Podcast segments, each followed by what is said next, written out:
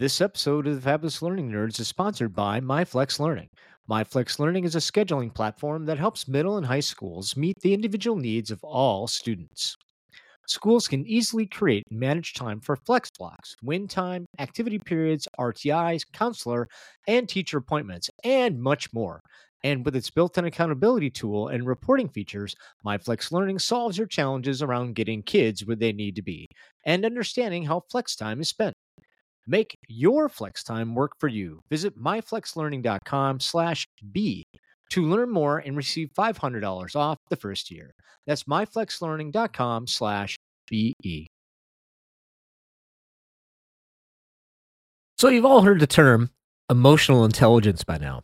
It's one of the hottest topics in leadership, learning, business. But what's it all about? And more importantly, what should we be considering when it comes to learning, facilitation, presentation, etc.? Well, today we're joined by Tony Skinner, a learning and development expert who's thinking exactly that. He shares his best practices and thoughts around emotional intelligence for learning. It's a super groovy time, and by the end, you'll be in the know as well. Let's get started. They are the fabulous learning nerds. Cause if you're tired of the old ways of getting it done, you've got the fabulous learning nerds. Scott and Dan are making it lots of fun. The best ideas that you've ever heard. So everybody spread the word.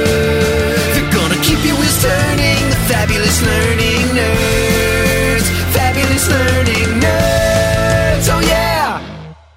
Hey, folks, we're back for another fantastic episode of your Fabulous Learning Nerds. I'm your host, Scott Chudy, and with us, as always, you love him from a new undisclosed location, Dan Coonrod. Dan the man. Hey Scott, Dan, how you doing? I'm doing okay. How are you doing? Fair to Midland, leaning more on the fair side than the Midland side. Fair to Midland. Thanks, Scott. A little slow on the drop. I was slow on the drop. I'm sorry. Well, you just fair on the Midland. no, fair is good. Fair is good. Uh, uh, as you said, I'm in an undisclosed location.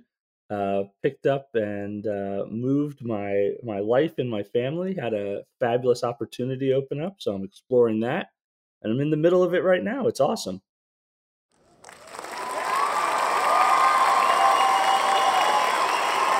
Well, I couldn't be more happy and jealous of you at the same time, sir. uh, but you've certainly earned it. That is a true statement, and that's great. Um, also with us tonight, folks, you love her, the uh, Duchess of Design, Abby Dawson.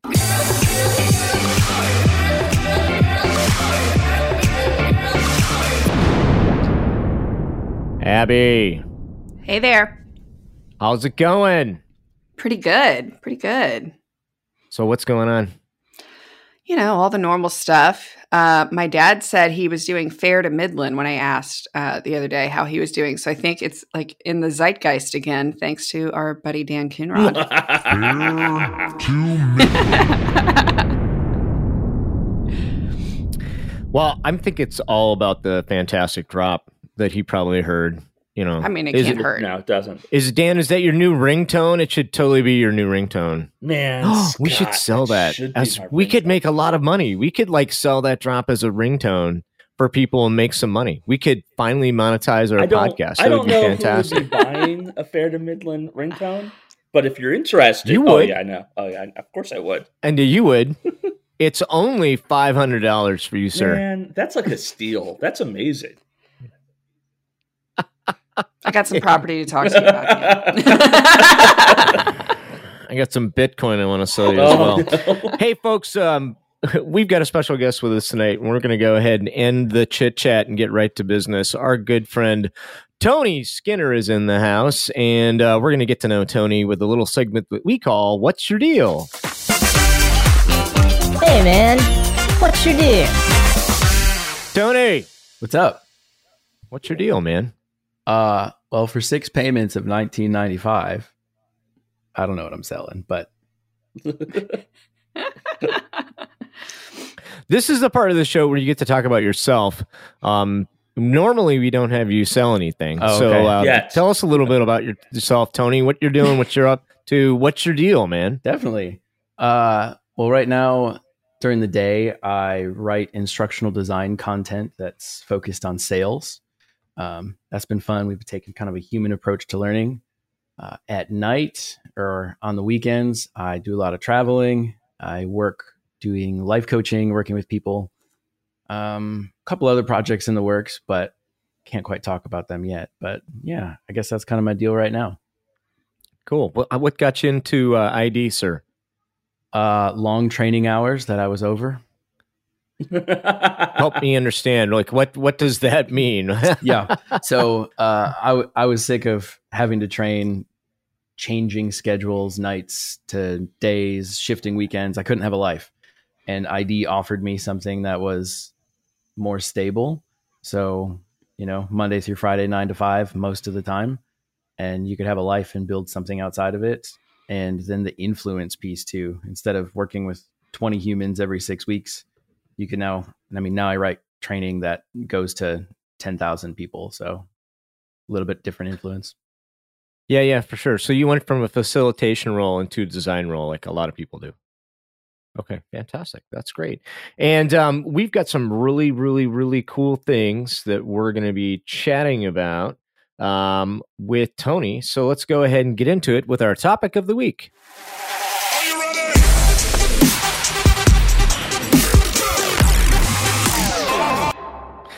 Tony, what's our topic of the week, sir? So, we're going to be talking about emotional intelligence and why I think it's probably the single most important skill for somebody who's in learning and development. Well, it certainly is a hot topic today post well i can't even say post pandemic because we're still kind of in the midst of all of it but i really feel like eq has become a hot topic around around leadership circles um, it certainly is something that um, I'm pretty passionate about. So I'm super excited to have you chatting about your um, point of view when it comes to to EQ. So why don't you go ahead and, and kick us off, sir? Yeah, definitely. Um, how I look, humans are fascinating to me, right? And so I think the thing that makes us human or separates us from the rest of the animal kingdom is that ability for emotional intelligence. Some people might call it your soul, whatever. But if you take that away, we're just computers. We're just logic boxes. Um, and I think it's an interesting thing to think about when you think about people who are trying to teach other humans how to do a specific set of skills or behaviors or something. And if you don't calculate in that emotional intelligence, um, you're just transferring code. But every human has a different set of experiences, cultural influences, beliefs, traumas, all of that is a different set of obstacles that that code has to get through before that learning or whatever objective you're trying to get to your audience can happen. And I think if we're not aware of that and try to tailor that to our individuals, we miss out on a lot of that percentage of what your audience is going to retain. Can you can can you dive in a little bit more, talk a little bit more about like just how like emotional intelligence is going to help with retention? Yeah. Um so what angle do I want to take this? So I guess think about the experience, right? Uh, it's it kind of probably boils down to experience and safety. If someone feels safe, they're going to open up and receive what you have to give to them. And if you recognize, um, it's easier for a facilitator to do than you know someone who's writing instructional design content because you're there in a room or you're over a Zoom call and you can kind of watch body language and you can watch people's stuff and you'll be able to connect and see their emotions, their physiology, and be able to pivot. And you know, you'll see those looks on someone's faces and go, "Yeah, I don't know if I know this." Hey, wh- what's your question? What do you see there? Um, all of those things, I think, kind of tie into that emotional intelligence package and allow you to kind of dive through some of those barriers or hesitations that people have to be able to transfer that learning. Did that make sense? Does that answer your question? Yeah. Wow, look at Tony demonstrating proper facilitation skills. Uh, that was really know, awesome. man. I re- really want to thank you for that. That, that was great. No, seriously, I can't tell you how many facilitators um, don't feel questions in the right way. So I really like how you did that. Can we back up just a minute? Um, in, in your in your own words, how could you define this idea of emotional intelligence and you know how we apply it in instructional design? emotional intelligence, I guess from my perspective, is the part of your your mind, your being, whatever you want to call it, that perceives all things that's kind of like non-logical and non-physical. So that obviously ties into like your emotions, your feelings, but uh, I think capsulated into that would be, you know, some people might call it like that sixth sense or your knowing or probably what's just your subconscious putting things together that your conscious brain can't capture. Um, and how we put that in instructional design, to me, I think that's been the challenge over the past couple of years because you're not there in the room with people. You're at your desk alone writing content that you're hoping connects with your experts. So, um, how how I've solved for that personally is spending a lot of time with the audience doing feedback sessions so I can get a good understanding of collectively where that population is at and kind of a headspace and experience space. So that way the training you're writing is speaking directly to that greater group. And I mean, you can't hit every individual, of course, when you're writing content, but um, I think for me, that's how I would define emotional intelligence and how it applies to ID. So, Tony, I've got a question for you. And I love that you say you do these feedback sessions. Um, I think they're crucial. I've worked in marketing groups and training groups. And one of the things I've always thought marketing did a lot better than training was understanding their audience. Like they'll invest in it, they'll do studies. Um, I've seen that training kind of takes for granted, like we're close to them, we just know. Um, and I think there's so much more opportunity in a lot of training groups to get to know an audience. When you're doing those feedback sessions, what are you looking for? Um, how do you bring back to the team who these people are? Um, what? How would you create a picture um, of who your audience is? We we usually go in with a set of questions based around a problem we're trying to solve or you know an issue that we're seeing, and so we're trying to deep dive that specific information set. But beyond that, a lot of it is just kind of ebb and flow in the moment. It's people will open up to you and tell you how they really feel or who they really are if you can create that safety for them.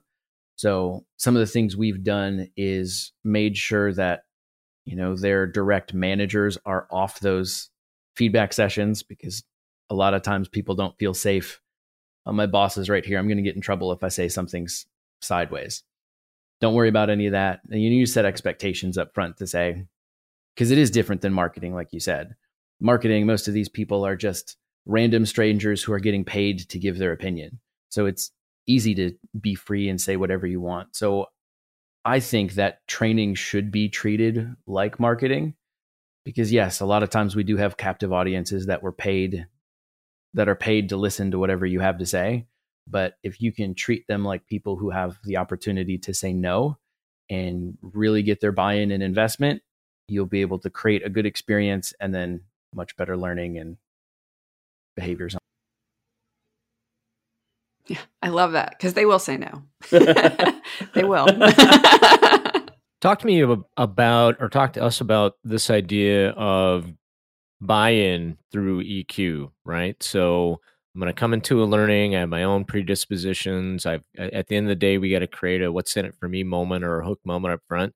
Like, what are some of the things that that you do specifically um, that our audience can go ahead and, and uh, pick up and, and try on their own? Sure. Well, I know for us, um, uh, what I've been focused on the past year and a half is we've been rolling out sales in our business.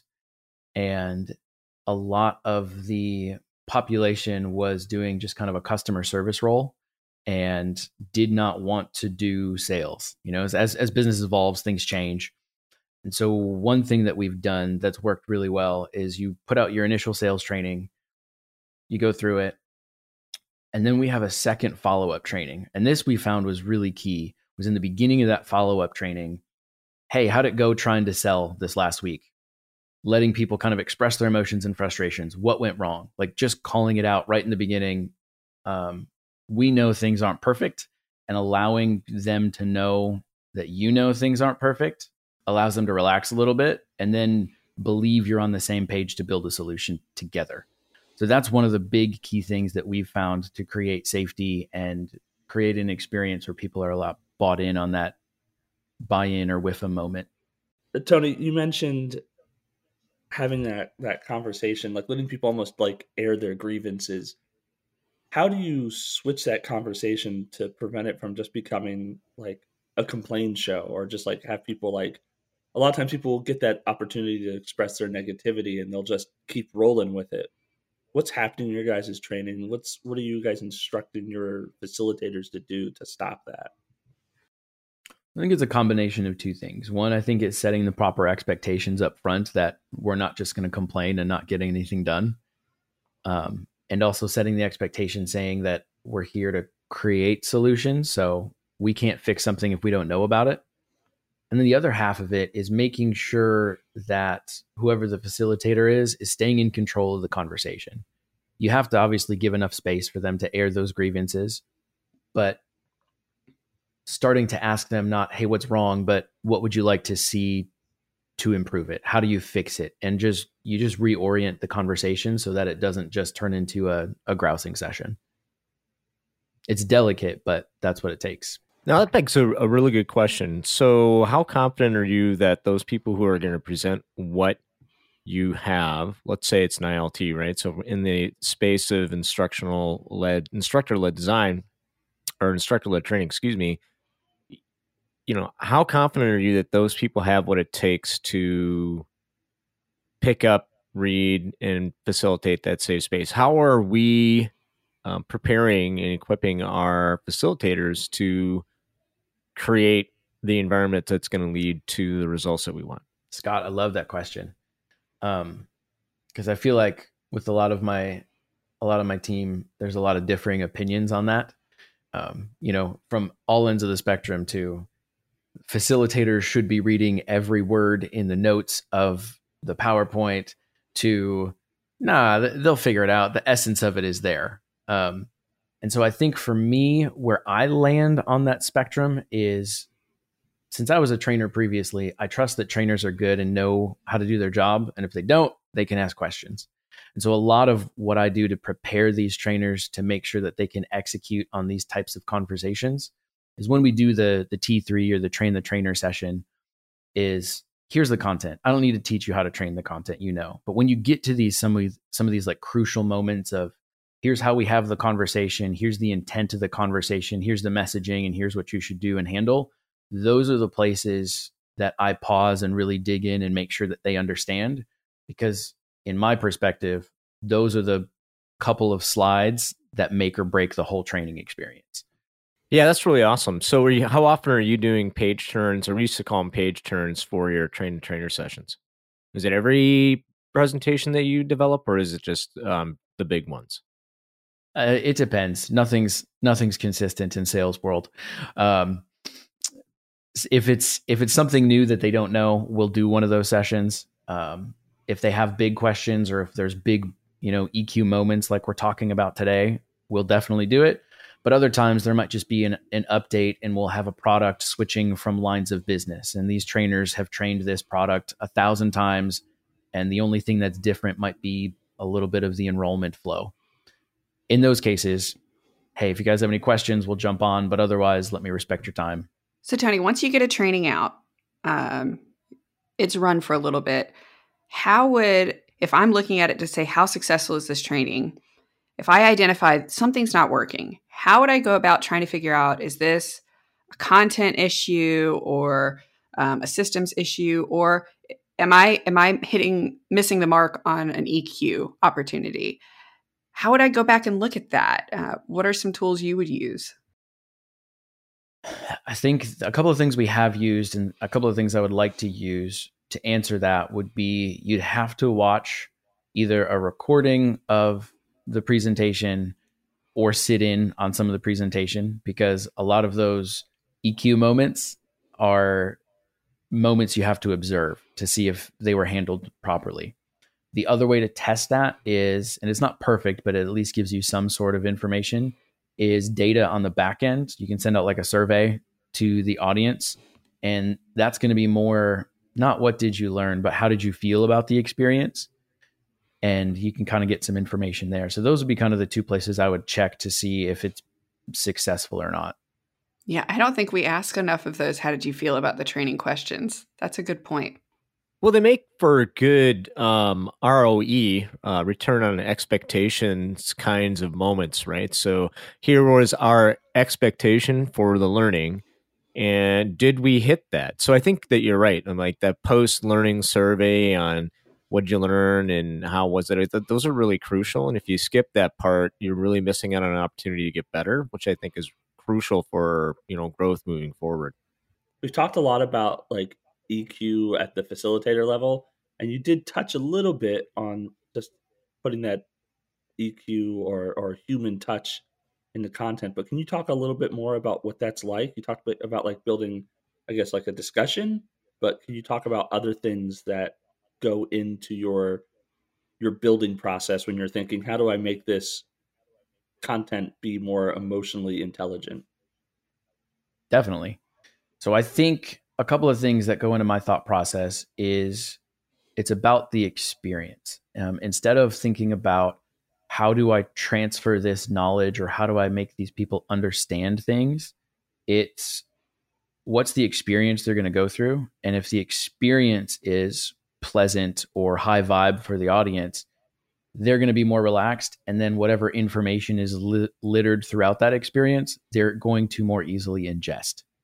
So I focus more on the experience when I'm creating stuff. Um, some of those things that we've solved for in you know pandemic times has been uh, you know you don't have someone in the room how do we have these emotionally intelligent conversations at scale so something we've done is we've rolled out a, a short video series where um, i'll write a script and talk through it on a teleprompter, but I write it in a human voice, like I'm just having a conversation. Little two minute, three minute videos that we send out to all of our frontline population. So that way they still feel like they're getting that in person touch of I'm having a conversation with somebody. Sure, it's not a two way conversation, but um, weird challenges get weird solutions. Does that answer your question? Dan? Uh, yes, that answers it. And I also love that phrase: "Weird challenges get weird solutions." I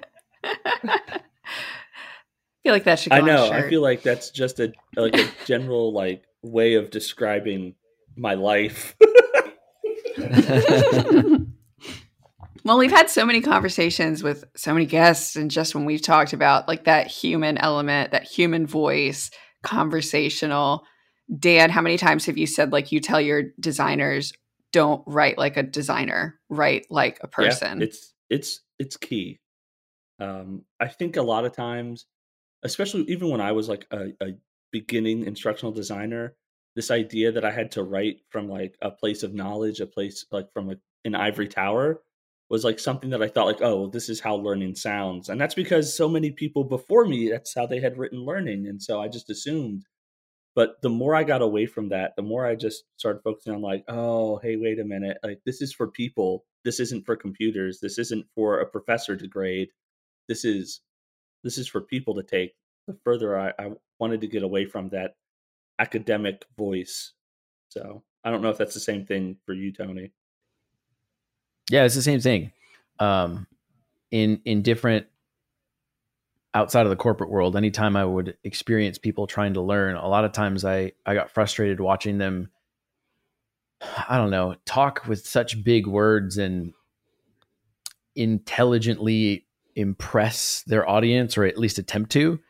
And I'm like, man, I know you think you look cool and sound cool, but nobody's learning a thing. So just talk like humans talk, and people will understand you better and probably respect you more for it. Tony, do you think you would have been down this road or maybe maybe that you would have never have gone down this road, but how important do you think it was that you spent time facilitating in a classroom for you to understand the value when you moved into ID? Yeah. Uh I think the only reason I ended up in training was because when I went through training, I impressed the trainers. And so someone was like, Hey, we have an open role. You should apply. And then I turned out to be pretty okay at training. And then I, I was getting a little frustrated with the hours, like we had mentioned, and then someone tapped me, "Hey, you should come to ID." Like, I never expected to go down this journey that I've been on, but looking backwards, I think it's absolutely critical to be at the level of instructional design that I am that I have facilitation experience because it's hard to create an experience that you've not really been in. Um, and I see that on with some of my coworkers who don't have that facilitation experience. It's a it's a challenge that they have to overcome. Yeah, I think some of the best designers I've ever worked with started as facilitators. Not all. I think I've, I've worked with some great designers who don't come from that background, um, but they did do a lot of work trying to educate themselves on what an experience would be for an audience. But yeah, there's there's a lot to be said for somebody who can look at a slide and go, "What are they supposed to get from this? Like, what would they say if I was in a room with them? They looked at this slide. What would the conversation be?" Uh, that's so difficult to understand and replicate. Tony, talk to us a little bit about okay, I I'm a designer or I'm a facilitator and I know that this is important and I want to get better, right? So we uh, let's just be honest, the studies are out there. Um, EQ is becoming way more important than even IQ, right? So our intelligence isn't as important as our ability to connect with with other people. So how do I get better or how do I raise my EQ? That is a great question. Um, I think the journey for that starts with yourself, right? If you don't know yourself or have good self awareness, you can't accurately um, or elegantly relate to anybody else. And I think that's probably why a lot of people don't have high emotional intelligence because sometimes getting to know yourself can be pretty scary. And then, you know, our fast paced culture, we have all sorts of things like Netflix and Hulu and Instagram and whatever to constantly keep your brain distracted and entertained so that you never have to sit with your own thoughts or sit with yourself and get to know who you are. Um, it can be daunting, but I think that's the path is to really get to know yourself. Great. How do I do that? I want to get to know me better. That's really scary right? How do I how do I do that? I mean, how do that, that's great. Get to know yourself better, but okay, how? How do I do that? Yeah.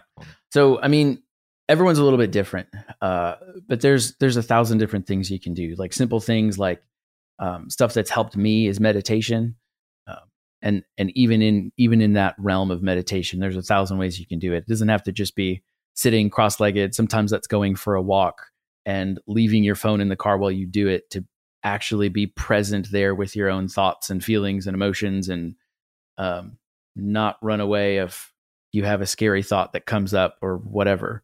Um, sometimes that's a little too challenging for people. And so sometimes you need a someone to help with that. So I mean, there's all sorts of different, you know, life coaches or, you know, if you want to go the more direct therapy route, there's people out there who can help you navigate that journey to learn who you are and that foster that ability to connect with others as well.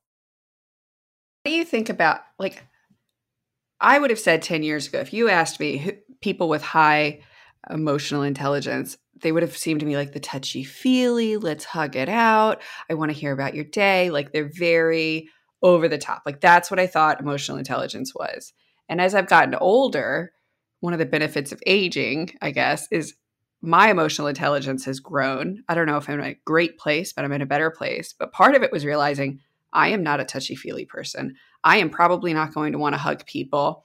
Um, I don't necessarily always want to share a lot about myself, but I am better at recognizing when someone I'm talking to is upset or they're not agreeing with me or they're confused or maybe they're really picking up on something and they're excited about it. Um, so I've gotten better. How would you, if you're interviewing folks for a new role, what are things you look for that help you understand this person probably does have an high EQ and it's not like they walked in the room and wanted to hug me or they smile a lot like all of those cheesy things that we normally associate with that that quality yeah i think for me, it's how people respond to subtle things. So it's not just a, a logic, you know, uh, hypervigilance aware of all the details, but if if you catch little things or shifts in tone that people say, to me, that's the things that I will recognize that someone can demonstrate to me. Oh, you caught that. you obviously have a high emotional intelligence. Um, as far as like specific interview questions or anything like that, that's not something I've spent a lot of time doing as far as interviewing people. Um, so I don't have any specific questions off the top of my head or direct things I'd look for other than just those subtle cues. Really interesting. Um, I had the opportunity and pleasure to be uh, a delegate for the um, Chief Learning Officer event that was held virtually this last week. Really fantastic event. Shout out to those guys. Great, great job. One of the things that we all came to the conclusion about uh, in almost every discussion that I had the pleasure to be a part was this idea of vulnerability, right? And so, one of the things that I think is really important, whether I'm a touchy feely person or not, is that I just really feel like being vulnerable in leadership and design position, I think is really important. And that doesn't necessarily mean that you're paid to be a shrink or a life coach or anything like that, but you need to be open to this idea of allowing a space for people to be people and to be vulnerable and allow whatever that happens because the strength and the and the ROE that comes from vulnerability and leadership is just critical. Yeah, I Man, totally agree. When you have somebody who cr- is vulnerable with it with you or your team, it allows you to trust them. And okay, yeah, I'll jump off a cliff. Uh, you say this needs to be done. I trust you because you've created that trust and safety. And I think too many leaders get caught in being afraid of being vulnerable, that their team will use it against them. But on the other side of that coin is you can actually lead your team into places you never could without it. Hundred percent agree, and that ability for a leader to be like to admit mistakes, to be vulnerable, to be real with their team, to step out of just being a leader and being part of the team, I think is something that's that's vital. And to Tony, to your point, like it's it's a sign of I think of high emotional intelligence. Somebody can just be like, all right, I don't need to just be a leader. I can be a leader. I can be part of the team. I can wear different hats and still motivate and move people. You know, that brings up a really great question. So we talked a little bit about vulnerability and leadership, and everybody's like, "Oh, 100%, that's great, right?" And there's someone that's going to disagree with us. So let let's take a step back for just a moment, and then um, let's apply it to design, right? How do we purposefully create moments for vulnerability and safe spaces within our learnings? How do you do that? Or what are some things you've done in the past, Tony, that have been really, really helpful in that area? Yeah. I think it's some of the stuff we've discussed already. It's those moments where you say, Hey, I know things are going a little sideways right now, or I know this change we're asking you to do is bigger than you expected or outside of your wheelhouse. Tell me about those challenges. And when you can create intentional moments of safe space, whether it's built into the training or if you're a facilitator and you recognize in your audience that something's happening unexpectedly, pausing and you know honoring those moments and having that vulnerability. Um, I, I know when I used to train classes, there would always be a moment at some point in the two or three weeks of the facilitation point where someone would recognize, man, some point of this is a little bit of BS. You're right. Let's pause and talk about it. At the end of the day, we are here to do a job. We got to do it. And if you can be vulnerable about that and be honest about it instead of trying to dance around the conversation or feel threatened by a simple conversation of, yeah, we're here to do a job. We're here to move the needle from A to B. It gets the buy in of people and they trust you more and will be willing to do those tasks you need them to do. Tony, so you're working with sales. I love that. I have a special place in my heart for creating training for sales. Um, my biggest challenge when I've tried to build those pieces into trainings is not with my designers, is not with the audience, but the sales team, explaining to them the value of putting those pieces in.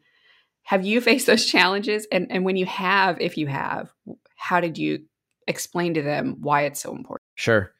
I think um I think it's a combination of we did our best to try to get that that buy-in with the sales team and then a little bit of you know, asking for forgiveness instead of permission because we knew it was so valuable. We put it in there and they're like, what was so good here? Hey, that thing you weren't so sure about? Okay, you guys keep doing what you're doing. So, I mean, it's not the best route to take on everything, but on things that are so important and to me will determine the results of a training or not, let's just put it in there and we'll deal with whatever later because I know it's going to be successful. I love that. It is easier sometimes, for sure. They're a tough crowd, but they can be won over. Well, I almost feel like it's a brass tacks kind of thing that you just have to draw a line in the sand with, right? So we know that there are certain things that we should be putting into our learnings, right? Objectives.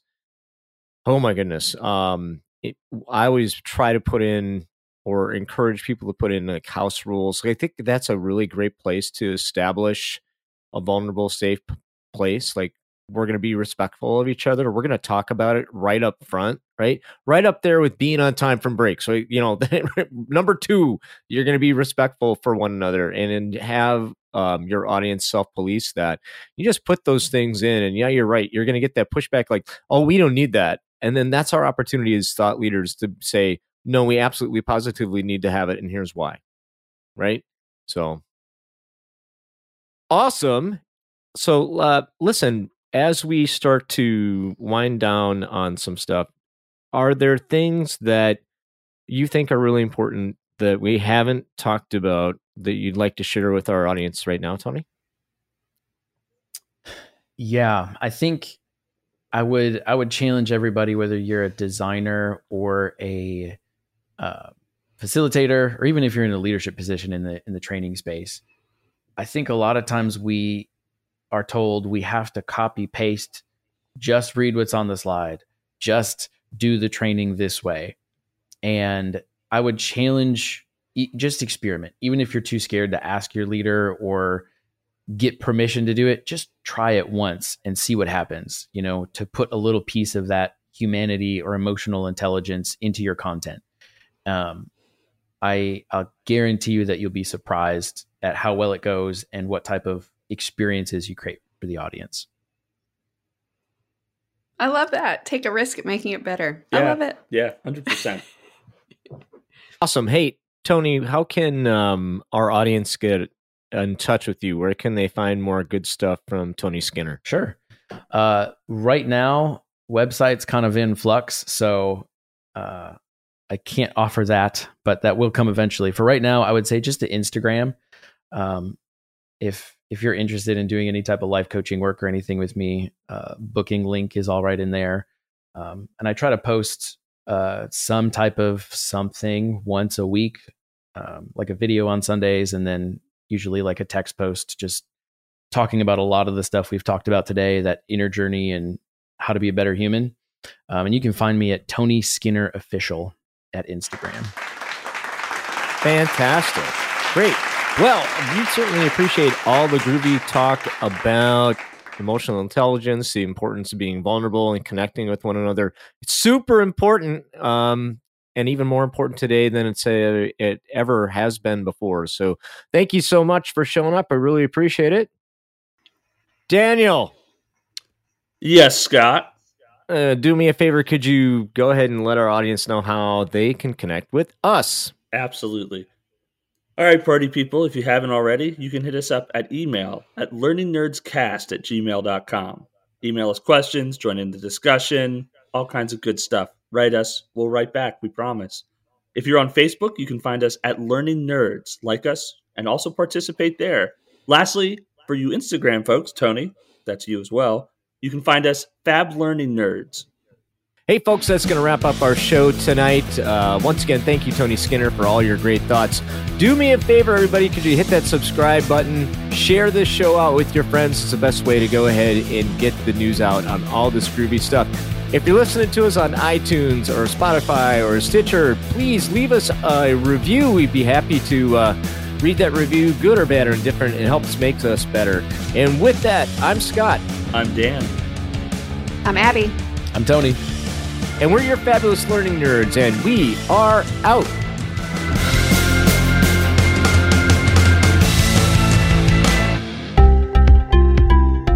The Electronic Specifier Insights podcast is dedicated to asking the big questions of the electronic industry's biggest players. Electronics and technology are becoming increasingly integral across all aspects of daily life and within society as a whole. Check out the Electronic Specifier Insights podcast at www.electronicspecifier.com. Thanks for listening to the Fabulous Learning Nerds. You know, there are a lot of solutions out there for giving students what they need when they need it. But when do they actually do all those things? You need flexible time. When added into your master schedule, flex time enables students to get extra help or intervention, meet with teachers, make up work, get physical exercise, and try new enrichment of offerings. If you're if you're thinking of giving it a try, if you're thinking of giving it a try, check out MyFlex Learning, which unlocks the benefits of flex time without the common challenges. Its intuitive design and SIS integration makes implementation and training a breeze. Make your flex time work for you. Visit myflexlearning.com/be to learn more and receive $500 off your first year. That's myflexlearning.com/be.